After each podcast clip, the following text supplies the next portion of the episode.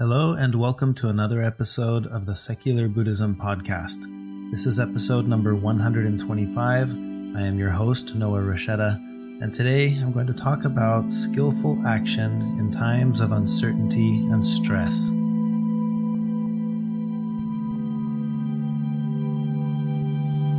Keep in mind, you don't need to use what you learn from Buddhism to be a Buddhist. You can use it to learn to be a better whatever you already are. Before jumping into the podcast topic for today, I want to discuss and share some thoughts around the Zen koan that I shared in the last podcast episode. And this is the koan that goes like this Lin Yi said, There is nothing I dislike. Now, I, I mentioned in the previous podcast episode, this is one of those lifetime koans that you could really work with this for, for the rest of your life, constantly analyzing and asking yourself, how is that possible to to reach a state where there's nothing that I dislike? And like I said, I I, I like this koan a lot, and I like to revisit it, think about it often, and I want to share some of my thoughts around it. But first, I want to share some of the thoughts that were shared in our discussion group. So on the Patreon community for the podcast, we have discussions around the podcast episodes, around the Zen koans, and, and many other things. But these are some of the thoughts that came out of the discussion around this specific koan. So Christina said, open quote, there are parts of me ego states that dislike things and suffer from these emotions, but I, the I in parentheses, can choose to access other parts and ego states that will help me find inner peace about these things through mindfulness and meditation. Through choosing, I can think and act more skillfully despite disliking the person or situation. And then she goes on to say, it's also fun to think there's nothing I like. You can play with this and ask yourself, aren't there also times when I don't even like the things and people I almost always like? Who am I in those moments? Close quote. And I really like what Christina shares here. Uh, I like that she's showing the other side of the same coin. If I'm going to say there's nothing I dislike, the similar analysis would work to say there's nothing I like. And I think that's accurate uh, when we when we really start to break this down. And that's another fun way to work with it. When you find yourself with a person or a situation that you really do like, to ask yourself, well, uh, do I really like? What part of me likes this person in the same way that we do with things that we dislike.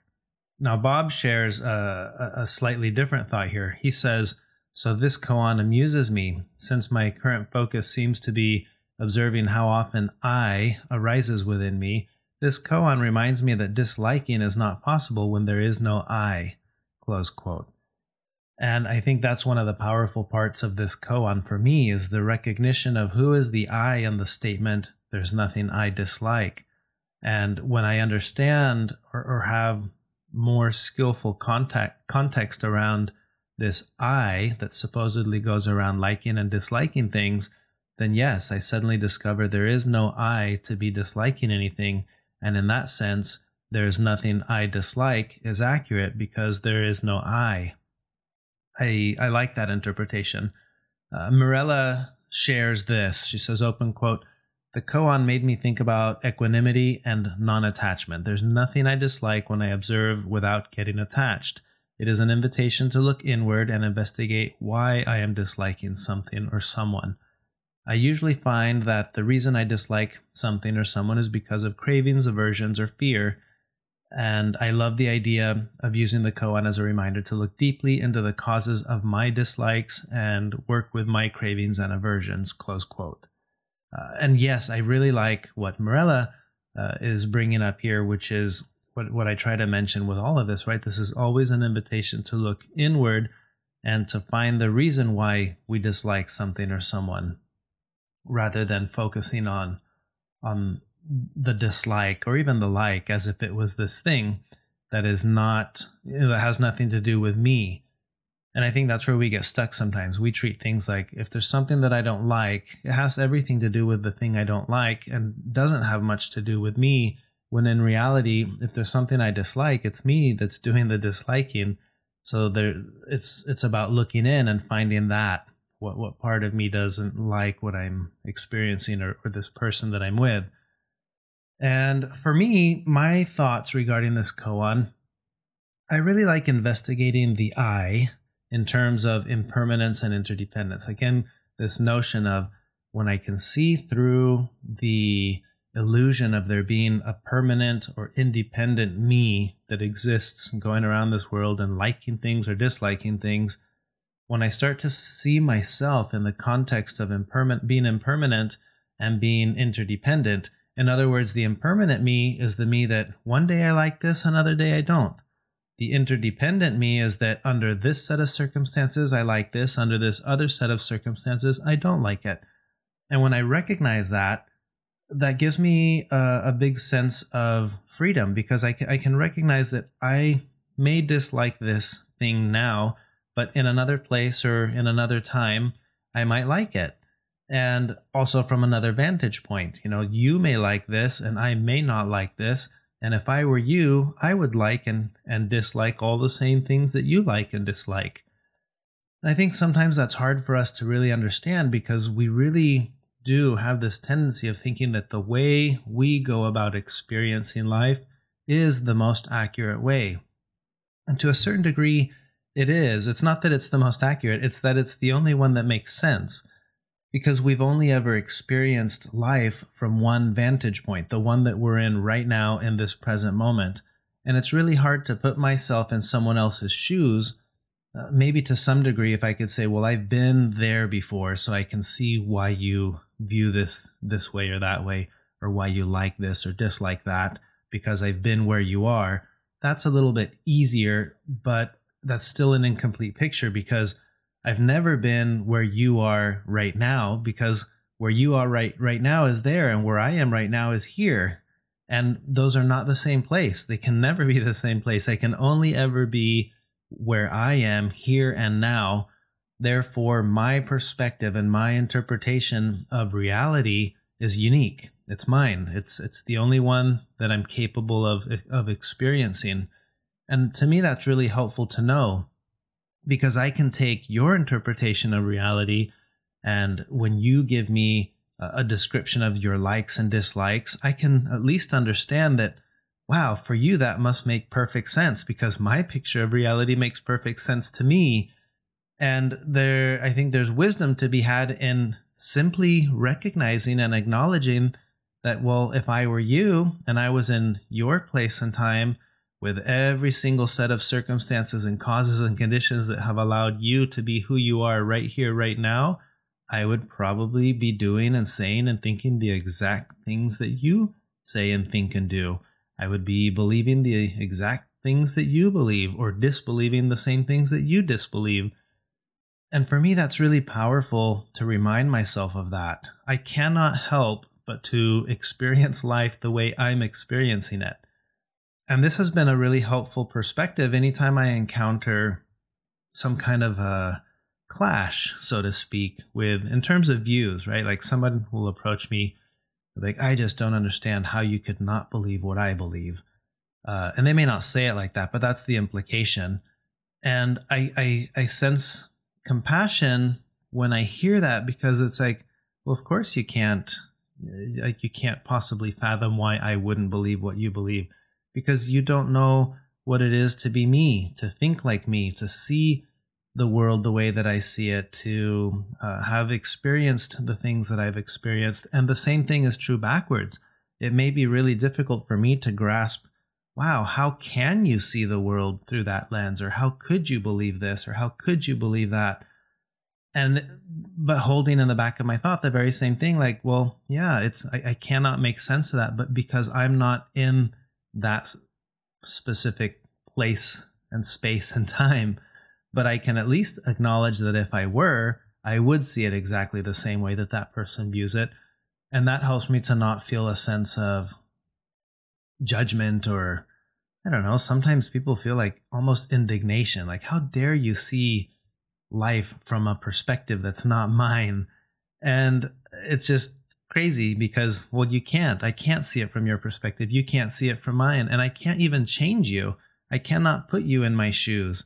Now, sure, we may end up having shared views at some point, but it won't be because they were forced, right? Anytime you try to force a perspective on someone else, it, it usually doesn't work. They're, they're just going to entrench in their view because their view will always be the only one that makes sense.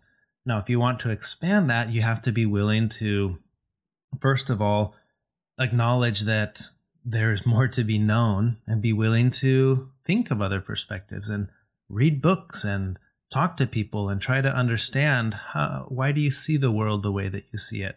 To me, that's what gets this koan gets to the heart of that. There is nothing I dislike. And I like to think of that for myself, right? If I were to go around and say there's nothing I dislike, but also that expression applied to someone else when I'm with someone who says I like this or I like that, I, I I can agree with that and be like, I get that you like this or I get that you like dislike that. It may not make sense to me, but if anything, if I have any sense of skillful action here, it would be help me understand why. And maybe, just maybe, with a little bit of skillful communication and time and patience on, on the part of both people doing the communicating, you may understand a little bit more about why someone views something one way or likes something or dislikes something. And I think in, in our current environment, that might be a really skillful thing to do. Now, I again, I can't change someone else's views, and that shouldn't be my goal. But I have, I, I feel like there's almost a sense of responsibility on my part to at least want to understand someone's views. And this can get really uncomfortable really fast. So, this is something that you would practice and don't get into topics that you're going to be really uh, emotional about because that's not going to be skillful and that's just going to, it's like putting yourself through torture. But if you've reached a point where you can be more uh, non attached to your views and to your beliefs and to your uh, ideas and opinions, then it can be a really skillful thing to develop uh, the ability to have discussions with people about their views and their opinions and their ideas, especially the ones that don't match with our own. Because it's like, huh, you see this this this way that's very foreign to me. I'd love to know why you see it that way and maybe it just arrives to okay well i guess we'll have to agree to disagree but at least i have a, a little bit more understanding now about how you view things or why you view things those are some of the ideas that come to mind when i think of this koan there's nothing i dislike and as i go i go through my day-to-day life and i encounter situations or people or uh, any anything where that feeling of liking or disliking arises I like to remind myself of this. There's nothing I dislike. And then I'll analyze that, whatever that circumstance or the person or whatever, and think, okay, the interdependent, impermanent version of me, who is the I that's doing the disliking? And then for me, there's a second component to this because the word dislike, well, what does that even mean? What does it mean to like something or to dislike something? And I like to think about that in the context of, you know, all things have like this tone about them. It's it's uh, it, it's like a sense of pleasure or a sense of uh, displeasure. Uh, like liking something. The reason you like something is because it feels it doesn't um, produce a sense of discomfort or pain. It's doing the opposite. And uh, anytime you identify something that you like or dislike, there's an, an opportunity to really practice because liking and disliking is, is kind of the core of what we call the three poisons in in Buddhism, right? There's the aversion to the things that we dislike, and then there's the craving for the things that we like. And those can both be poisonous. And then there's the third one, which is the ignorance, right?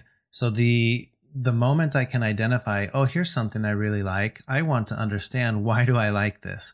I may find it's not skillful. I may learn something about myself by pausing and asking myself that and same with the things that I dislike. If the moment there's something I dislike, wait a second, why do I really dislike this? Is it really me that dislikes this? Or, like I mentioned in the last podcast episode, is it me that doesn't like a food or is it my taste buds? If I understand that it's my taste buds, well, that changes the relationship I have with the disliking. And that same way of thinking, I think, extends to anything that you like or dislike. So, again, the whole goal for me with this koan is I'm trying to learn a little bit more about myself. Uh, so keep that in mind. Now, the next thing I, I wanted to discuss was the the concept of, of keep calm and carry on skillfully. As all of you know, the uh, the coronavirus is something that's affecting day to day life for uh, much of the world now, and it's been growing, and it's been something that's fascinating to watch and to see unfold. And I thought it would be appropriate to share some thoughts around um, mindfulness and what, if any, would uh, Buddhist teachings be trying to uh, convey to us during a time like this? So I want to share some of, some of my thoughts around this topic, and I thought it would be appropriate to dedicate a podcast episode to this. So I want to start off by sharing a quote, and this is by Pema Chodron. This is one of my favorite quotes, where she says, The most difficult times for many of us are the ones we give ourselves. So, this quote from Pema is a quote I really like to think about often because it's true. You look at this in your own individual day to day life and actions and and pay attention to how many of the difficulties that that you experience have to do with uh, difficulties that you've given yourself.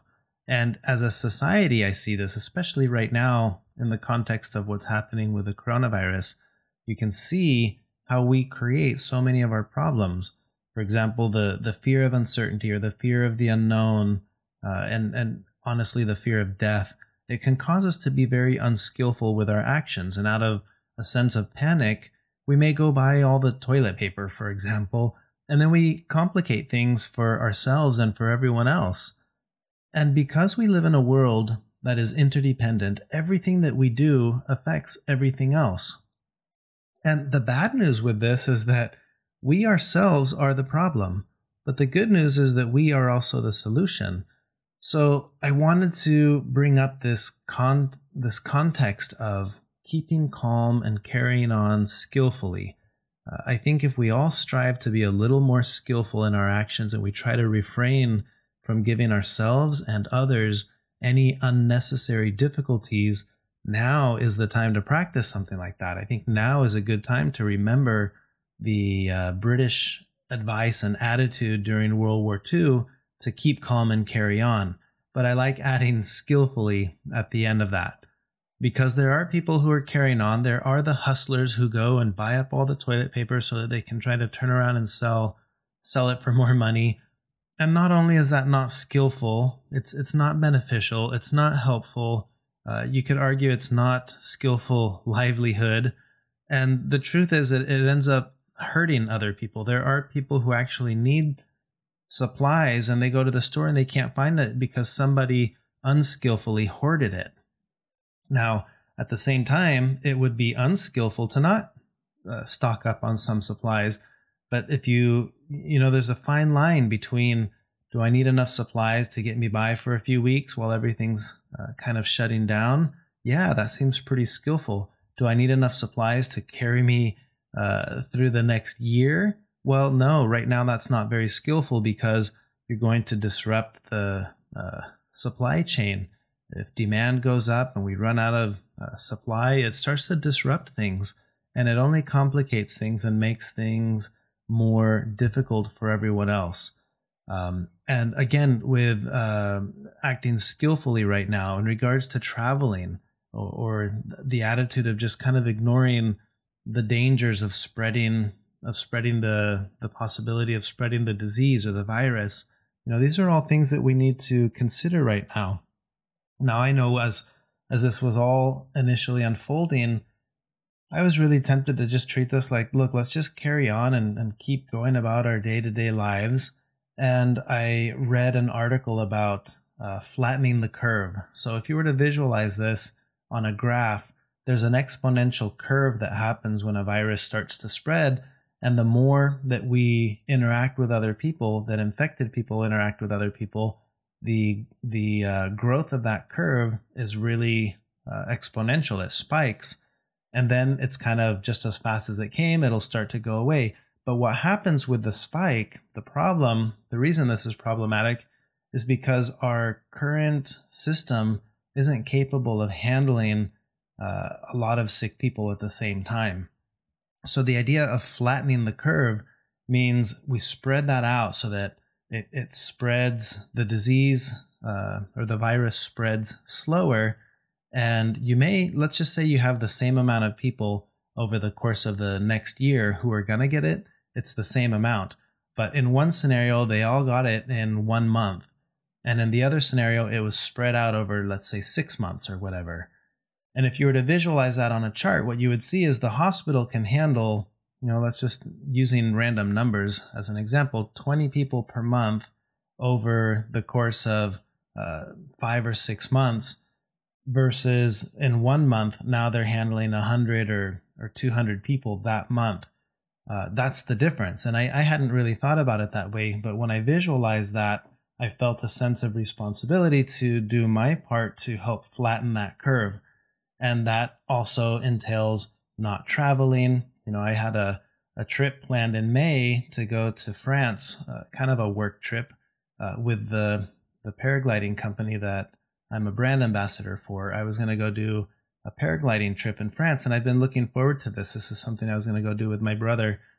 And it got canceled because of all of this. And of course, I was disappointed and then realized how irresponsible that would have been to, to for them the organizers to leave it uh, planned. And then here you have people from all over the world congregating, doing exactly the unintentional thing that happens when you do that, which is we're all uh, risking spreading this from one country to another and from one community to another. But it got me thinking, okay, you know, I, maybe I haven't been skillful in my understanding of how viruses work. So I, I, started reading about it, and when I encountered this concept of the of the curve and flattening the curve, and it's like, oh, okay, well now this all makes sense to me, and now I'm totally on board with the idea of of uh, you know separation and isolating myself for a time, and and all of these concepts that are starting to emerge.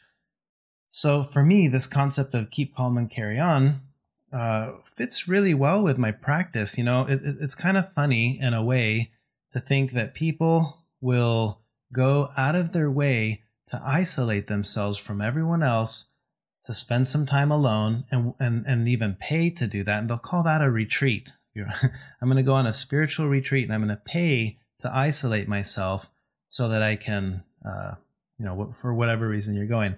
And here, I guess one way to view this is now it's kind of a forced retreat. Now I get that there are differences you know i'm i'm home now with my kids whose school is now canceled for a month.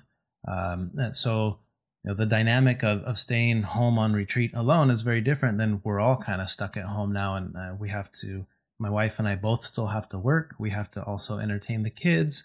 Uh, they'll probably have schoolwork that they're trying to do. So there's going to be a lot to juggle. So in that in one way it's not uh, you know it's not really a retreat but if a retreat isn't focused around everyday life and challenges, then I think the there's no point of the retreat in the first place. So, in a way, here we are on retreat, immersed in some of the more uh, uncomfortable, I guess you could say, aspects of day to day life. And there's going to be plenty of practicing mindfulness here in the next month for, for us. And I'm sure for a lot of you listening, wherever you are and whatever circumstances you're in, like the whole world right now is kind of, in some ways, being put on retreat. And I hope that we could spend this time to get to know ourselves, to practice looking in, to get to uh, understand ourselves a little bit more, and to practice how we handle our aversion to the things that we dislike, uh, our chasing after the things that we like. Uh, I guess what I'm trying to get at is this is a great time to practice. Uh, and I think it's really in a way, it's kind of cool that we can take advantage of almost any scenario, any situation, and turn it into an opportunity to practice. And that in itself is a form of practice. Because if you have the mindset of, I'm only practicing when all the circumstances are adequate and just the way that I want them to be, now I'll sit and practice. Well, that kind of defeats the whole point. The point of, of practicing, the reason that people even want to practice mindfulness is so that when they are in a circumstance that is uncomfortable, they're more comfortable with the discomfort. Well, here we are. This is a really uncomfortable situation that's happening all over the world, and there's going to be a lot of opportunities to be thinking about uh, there's nothing I dislike and applying that to everything that you dislike that's happening in the world right now. and practice with it. Uh, get to know yourself, look inward, practice this concept of, of looking in the mirror, looking in. So, those are some of the thoughts that I wanted to share about this. Don't go out and buy all the toilet paper. That's totally unnecessary. It's not cool. Um, there are parts of the world where there are no problems with that. Fortunately, here in Mexico, uh, there's no sense of panic whatsoever. All the stores are completely normal, and walking around, everything seems like there's nothing going on. Um, hopefully, that's not something that will end up backfiring in the next few weeks. Uh, I'm guessing some of that panic that spreads you know, in the U.S. it wasn't like that three, three or four weeks ago, and now it is. Europe wasn't like that four or five or six weeks ago, and now it is. Uh, so we'll see how things go. Uh, but for now, things are good here, and uh, all of us have this opportunity for uh, practicing retreat time. And I wanted to just share these thoughts with you, kind of as a uh, a unique episode where I'm not going into the normal topics like before. This is one where I just wanted to discuss the coronavirus situation. And for those of you who listen to this who are on the Patreon community, this is a great place and time to interact with each other, spend time on there. Uh, I will be on there uh, engaging with you regularly and practicing together. What are the things we like or dislike? What kind of tools do we have access to? I will be uploading some guided meditations and things of that nature. And uh, for now, that's all I have for this podcast episode. As always, thank you for listening. And if you want to support the work I'm doing with the podcast, consider becoming a patron and joining our Patreon community where we discuss the koans and the podcast episodes and, and many other things. And you can learn more about that by visiting secularbuddhism.com. As always, if you've enjoyed the podcast episode, please share it with others and write a review or give it a rating in iTunes. And that's all I have for now, but I look forward to record- recording another podcast episode soon. But before I go, here is your Zen koan to work with between now and the next podcast episode. Two monks were arguing about the temple flag waving in the wind. One said, The flag moves. The other said, The wind moves. They argued back and forth but could not agree. Hui Neng, the sixth patriarch, said, Gentlemen, it is not the flag that moves, it is not the wind that moves, it is your mind that moves two monks were struck with awe. That's all I have for this podcast episode. Thank you for listening. Until next time.